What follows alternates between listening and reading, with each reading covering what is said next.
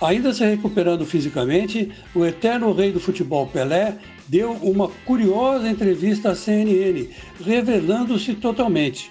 Pelé afirmou que o tal título mundial do Palmeiras nunca existiu e depois cutucou o Corinthians, alegando ter jogado botão com o Zoca, seu irmão.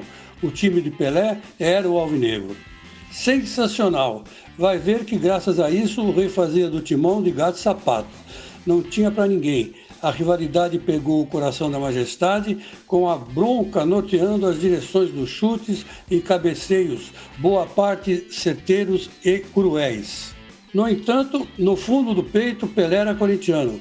Uma pena nunca ter jogado a favor da Fiel. Seria um delírio, quase um delírio. De qualquer forma, a arte fala mais alto e todos os torcedores devem reverenciar o rei. Na Argentina, tem uma igreja para Maradona, tratado por muitos como um Deus. Um exagero, claro. Deus da bola mesmo foi Pelé. E tenho dito.